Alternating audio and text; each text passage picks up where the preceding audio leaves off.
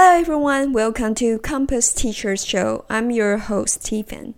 My job is to interview teachers around the world and tease out their teaching tactics, education research, or tools they use. Hopefully, this show can offer some ideas for you to experiment in your classroom. In this episode, we are going to deep dive into project based learning or PBL. Project based learning is a pedagogy in which students learn by actively engaging in real world and personally meaningful projects. And today, our guest is Dr. Jennifer Pieratt, who is a well known expert of it. Jenny holds a PhD in education philosophy with an emphasis in project based learning. She is a accomplished author and sought after speaker on the topic of PBL. Previously, Jenny was a classroom teacher at High Tech High, an organization that operates 16 schools in San Diego County. She's also a former school development coach for New Tech Network and national faculty at Buck Institute for Education. Jenny is the founder of Crafted Curriculum and is doing tons of coaching and consulting to administrators and teachers across the US and abroad. So please enjoy our conversation today. Hello, Jenny. Thanks for coming to our show. Oh, thank you so much for having me. So I learned that Jenny, your first practical experience with PBL is in High Tech High um, what does your first experience with PBL look like, and any frustration or struggles from it?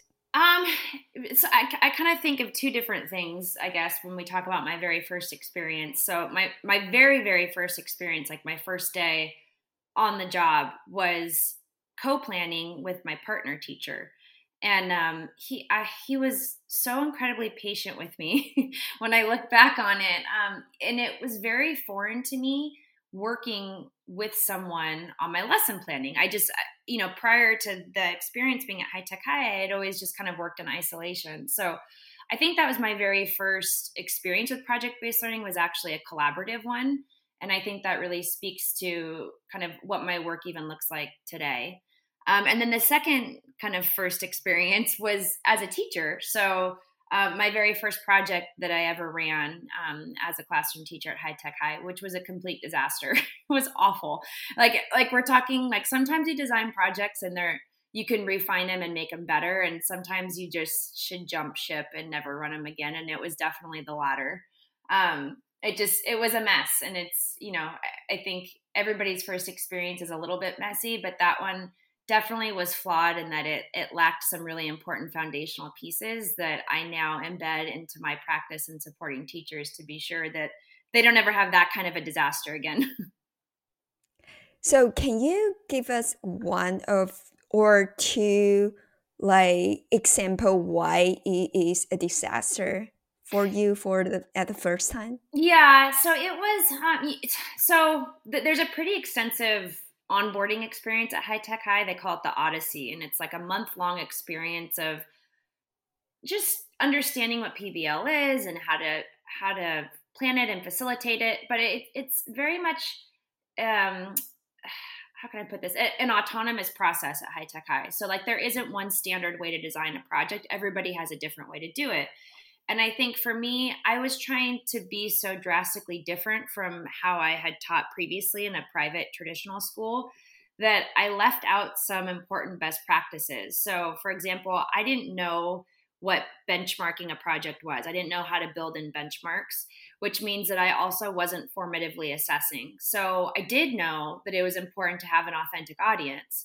So I had um, a panel of experts come in to view the students' presentations at the very end of the project. And while the students were doing their presentation, I was sitting in the back of the classroom behind the panel. And I just, I was so embarrassed because I realized it was the first time I was assessing my students' content mastery and they hadn't mastered the content, yet they were presenting in front of this expert panel. Um, and so that was really my first kind of run in with wow, I need to do a better job of assessing them along the way and benchmarking out the project so that I can scaffold the learning and be sure that they're getting where they need to be before the end of the project. That leads to my question because you mentioned we have different um, definition of PBL. So, what are the key components in PBL for you, and how do you define PBL? Yeah, and, and, this is different for everybody. Everyone has their own working definition, and you know, if we look at historically the roots of project-based learning, it's it's evolved and changed over time too. So, um, for me, my definition comes from my own experience in the field, working alongside teachers and the realities that they're in right now. So, my definition right now isn't even the same as what my definition would have been 15 years ago when I was in the classroom. So, you know, what I found working with teachers is that there is this need to teach standards right? Like we, we can't avoid those standards. There's something that's that's just part of what we have to cover. So for me the very first non-negotiable of pbl is that it has to be rooted in standards. So it has to be content that you're you know the expectation is that you're teaching it students are learning it rooted in standards. Um, secondly, the another non-negotiable for me would be that there's best practices of formative assessment embedded throughout the project. So, um, you know, what we know is productive for students in terms of giving them feedback, them reflecting and growing and learning. All of those best practices need to show up in the benchmarks and the way we're designing the project. Um, third is that there needs to be some real world connection. So you know this element of authenticity is critical uh, especially right now for kids. But we need to really think about how to contextualize the standards into a real world application so that children understand why they're learning what they're learning and what it has to do with the world around them. Um, and then you know the the fourth piece to that is that there needs to be some 21st century skills embedded in the project and that those 21st century skills are explicitly being scaffolded and assessed just like the content and alongside the content. So when i say 21st century skills i mean things like collaboration oral communication agency. Those things are equally as important as the content um, and, and in many ways that's how students access the content. So we need to be sure that we're setting the projects up in a way that are going to develop those those skills um, just as much as we would develop the, the content that students need to learn through the standards. Got it. So, would you mind giving us a real PBL example that we can know how it might look like in classroom?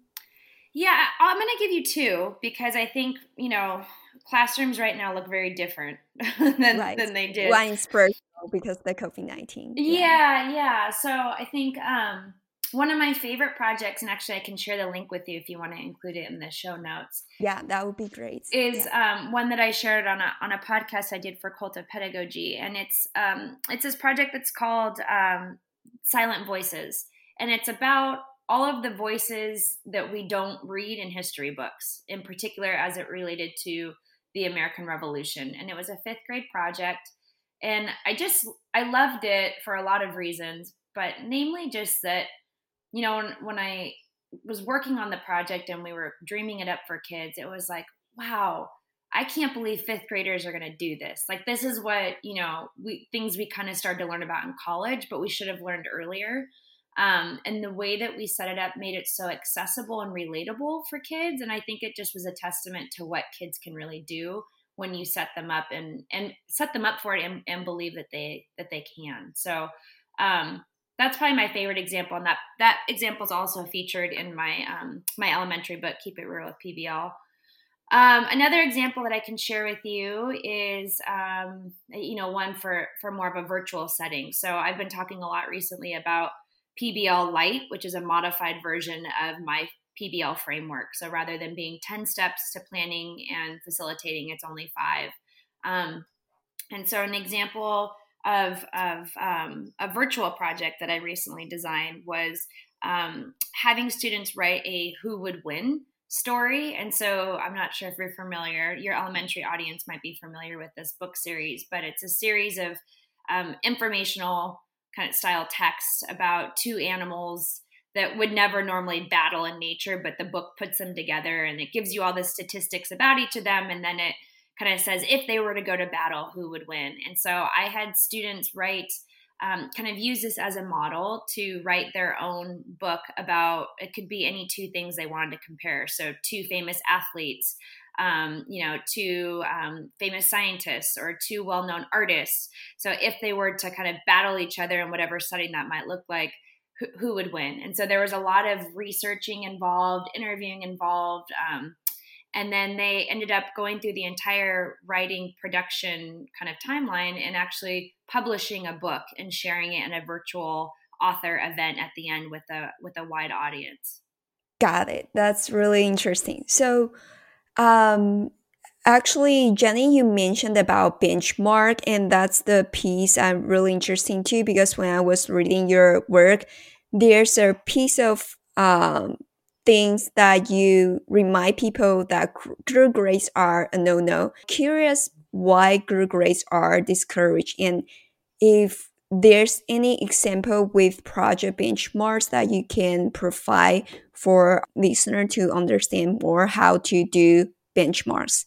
Yeah. Okay. So there's, I think there's two questions there. So the first one being about um, collaboration, yeah, and group grades. Mm-hmm. So it's a big no no um, for me because when students are working together, it is very difficult to know what individual students understand, know, um, because issues of status and equity show up when we work in groups. If we are not very careful to include strict protocols um, that do things like take down those barriers of power and privilege that show up in group work. So, you know, what I mean by that is if you have a student, say, who's a second second language learner, their comfort with speaking in a group um, is is going to likely be lower than than another student, and so we might not hear from that first student. And so, how would we know what they know? And so, if a group turns in a final product altogether, we can't just assume that everyone knows and contributed the same thing to that final product. So right. I encourage teachers to assess students' collaboration skills. How are they working together in a group rather than what do they know as a group? Because that's very difficult to, to be able to say without individually assessing each child. Um, so, you know, so that that's kind of the first piece of that question. Um, the second piece about benchmarking is is and people not everybody like that likes that word benchmarking. So if you don't like that word i would say you could all it's synonymous with milestones or phases of a project. Um, really what it is is just taking your your end in mind your final product and working backwards and breaking it down into smaller chunks phases milestones benchmarks whatever you want to call it um, to make the project more digestible for everybody. So it's just setting it's it's it's if you're an industry, it's just like project management, right? How do we take the whole and break it down into parts so that we can get to the whole? Um, and and tied to each benchmark or within each benchmark is where you find your daily lesson plans and your scaffolding. And then tied to each of those benchmarks is a deliverable that is formatively assessed. And this is really giving students an opportunity to um, you know engage in assessment for learning rather than assessment of learning because we're giving them feedback and allowing them to grow and develop throughout this process rather than just waiting till the end and grading when it's all over. There's no opportunity then for them to give it another try or to apply that feedback to the next phase of their learning. Great. So, how often do you think a teacher should do the benchmark throughout the project? Um, so, typically, uh, there are anywhere from three to five benchmarks in a project. It just depends on how many standards you're covering um, you know, how robust a project is is obviously going to dictate how much you need to break it down. So if it's a smaller project, you know, that's say running three or four weeks, you're probably only going to have like three benchmarks. If it's a much bigger project, um, you know, maybe closer to six weeks, then you would have something more like five or six um, maximum. Mm-hmm. Mm-hmm what are the misconceptions of PBL that you always need to demystify for teachers? Oh, yeah, there's a lot. Um, I can also include a piece that I wrote on this that's called Myth Busting Project Based Learning, and it's the five top misconceptions. Um, so we've already hit on a few of them. One of them is that everything should be collaborative, right? So I, I try to kind of bust that myth right out the gate and just say that it, you know, if it makes sense for students to be working in a group and it's a task that truly necessitates collaboration, great. If it's not, then save it for something else. Not everything has to be in a group. Um, another misconception that we've already kind of hit on is that there isn't uh, assessment or standards in projects. That's very much at the forefront of, of the design. Um, another question I get a lot is about, you know, kind of what we call voice and choice So, this idea that everything is student driven, and there's a really big misunderstanding to that, and that teachers think, okay, well, if it's student driven, then I don't really have a place in this. So I just kind of sit back and they they take it wherever they want, right? And and the answer is no. Actually, you know, for me, voice and choice is yes. We give students choice. Um, you know, maybe it's they have three different options in final products, or they have a voice in um, you know the content that they want to research as related to the driving question of the project but it by no means means that the teacher isn't still putting those guardrails on student learning and, and still guiding them in directions to be sure that they are learning what they need to be learning. Um, so i think those are probably the, the top ones that I, I find myself addressing most often. I curious about sometimes I heard that teachers found hard to build PBL because of the collaboration with different subject teachers. Do you have any advice for cross subject collaboration? Because I can imagine teachers might have different opinions on what are the most important things to learn. Yeah, it is hard. And I think probably the I'm I'm going through yoga teacher training right now, so I've been learning a lot about the wow, the ego. Me too. oh, really? Yeah.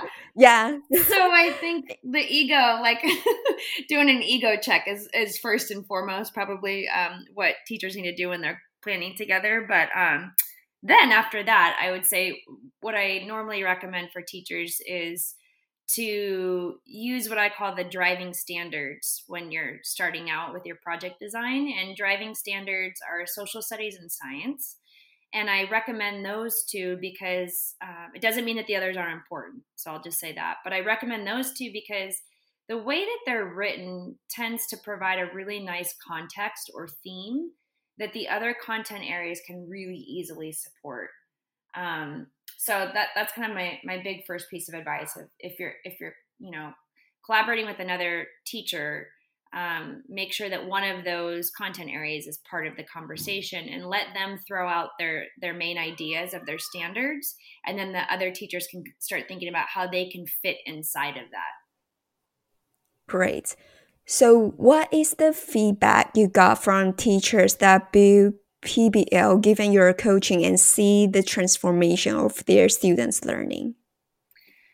Um, it depends. Every every teacher is different and every context is different. You know, sometimes it takes some sometimes like you know the early adopters they'll do it once and then it's like they want to turn everything in their classroom into PBL because it's so wonderful and they have this one you know this great positive experience with their kids other teachers it, it takes a it takes a while you know they um they aren't what we would call their early adopters they're they're a little more skeptical of it you know.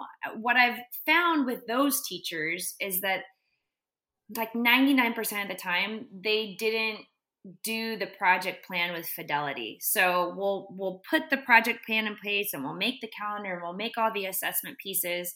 And what will happen is they'll say not use the rubric or they didn't formatively assess. And so they're they're frustrated with the outcome I, i'm yet to meet somebody who actually did the whole plan that we put together and was unhappy with it. Um, but i feel like teachers kind of fall into one of those two camps and if they're a little apprehensive about it it takes them doing it a couple times to kind of get there. But usually once once they've run through a few projects it, it's really rare that a teacher you know would tell you that it wasn't worth their time so, if a teacher wants to try out PBL, what how they can take their first step or use your crafted curriculum service? I, have kind of I have a very layered approach to project planning, and and that's really intentional because I feel like you kind of just need to dip your toe in a little bit and then layer up from there. So um, one of the categories on my blog under resources is called Getting Started with PBL. So it's much more about like making small shifts and just kind of the brainstorming process and coming up with ideas or analyzing models of existing projects and modifying those. Um, and then from there, I kind of layer up to okay, now design your own project. Um, and this is also the way my book is written in this kind of progression. Um, you know, now write your own project. And then the next layer would be okay, reflect and refine that project and apply what you learned from that project to designing a second project.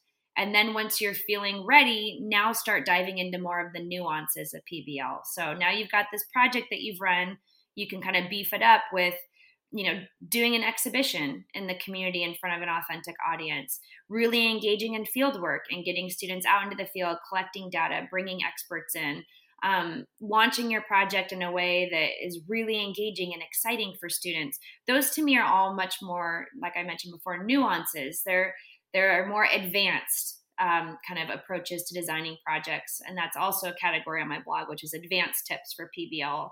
And my e courses are set up in this way, and the book chapters are in this progression because I really feel like I, ran those trainings for companies where it was a 40 hour training and we taught them everything they needed to know in 40 hours. And they i would see tears coming down teachers faces halfway through the week. It just it was too much for them all at once. So when i set out to start my own company and kind of come up with my own framework i kept it as the planning form as one page. There's no staple.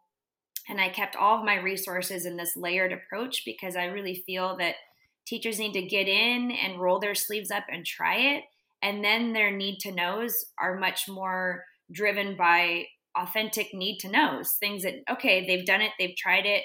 Gosh that you know that group work didn't really go great. Like how do i think about getting better at fostering collaboration in my classroom? Those to me then feel like much more of an organic time to talk about okay yeah how do we do that now? So um, there's layers i would say to getting started so just get in and kind of start connecting with people on social media um, the hashtag PBL chat is really great on Twitter to just see what other PBL teachers are doing. Um, and, and just kind of start wrapping your, your mind around what it is and what it could look like for you in your classroom. What is the piece of advice you would give to people who wants to try out PBL? So right now I know that it, it can feel really overwhelming to teachers given that so many different places are doing – teaching and learning differently this fall. Um, so I would say for right now, given our current context and the pandemic that we're in, I would say to to rethink maybe how you've understood PBL in the past. So I've been doing a lot of resource creation and blogging and writing on um, this idea of PBL light. So a much more condensed and modified version of PBL. So I think if, if a teacher, you know, is thinking about it don't don't get hung up on what it's been in the past you know try to think about how it could be a framing for you um, to create just meaningful learning experiences for for students in whatever your setting is in the fall Wonderful. I believe our listeners can get a good sense of PBL and be inspired to apply into their teaching. And last few questions I want to touch on are except for your the books that you wrote is there any other books that you recommend the most? Um you know i'm not really so much of a well i read for my own pleasure but in terms of work i i like to use um, links and articles because i feel like they're much more real time and more practical and not so theoretical. So i'm i have different channels on social media for different purposes i do most of my learning through twitter so I there are some incredible minds. Um, you know, one of my favorites to follow is Cult of Pedagogy. Um, there's just there's so many wonderful resources that feel very practical right now. So that's actually where I do the the most of my learning. Um, I have a, few of Jo Boaler's books, so I love her work. Um, Leaders of Their Own Learning and An Ethic of Excellence by Ron Berger would be, I guess, my other kind of favorites and then um, designing group work uh, by Cohen uh, would probably be my others that have been like the most formative in my work. Great. Uh, Jenny, you mentioned about you use Twitter to learn a lot or get lots of like new information. So, is there any educators' work you are following the most recently? Yeah, so the one I mentioned, the cult of pedagogy, um, Jen Gonzalez, her stuff, everything that she puts out, she's so thoughtful about what she puts out that it's every one of them is guaranteed to be something that I find useful. And then I've actually been creating a growing Google document that's just a curation of resources on virtual learning since COVID school closures. So those are all, um, I can share that link with you as well every one of the links that are on there, I've gone through and read and kind of put my stamp of approval on. So I think that would probably be the best examples that I could share would just be sharing that Google document with your audience. So, what is the worst advice you were given when you were a baby teacher? Yeah, I've been thinking about that question since you kind of shared that one in advance, and I I can't I can't come up with any, I, and I think that's because even if there was bad advice, it's all something you can learn from. You know, I think one of the most important things that any teacher, but a PBL teacher in particular, needs to be able to do is just to be able to reflect. And so every day, every lesson, every student was, okay, how could I have done that better? And so I think, you know, even if it wasn't great advice, I've forgotten about it, but you know, I learned from it, and and I'm I still continue to learn um, every day in this work, which is what I think is so great about PBL. You never really arrive. great. Before we close up, do you have any things you want to share with our listeners? And if they want to learn more about your work, how they can find you online? Yeah, I am. Um, I'm very active on social media. So my handle is at crafted underscore Jenny P. Um, and every day I try to post um, material that is useful to teachers, parents, and school leaders. So it's anything from a project idea to a planning forum to great articles to support teachers, uh, just really practical tips and tools on there. So um, I would say that that's probably the, the best place to, to keep learning and growing. And then um, the other is my blog. So that's at craftedcurriculum.com. Um, you'll see under the resource tab that there are um, a lot of different resources. You can search projects by elementary or secondary level, or whatever level you're at with your own PBL journey, whether you're getting started or more advanced. Um, I, I, try to update that a few times a week with just new content. So I would say those are probably two great places to get started. Great. I will make sure they are on in our show notes. So thank you so much, Jenny, for sharing with us today. Thank you so much for having me. Thank you for listening. We will put the things mentioned in the interview to the show notes. If you enjoy our show, welcome to share and don't forget to subscribe.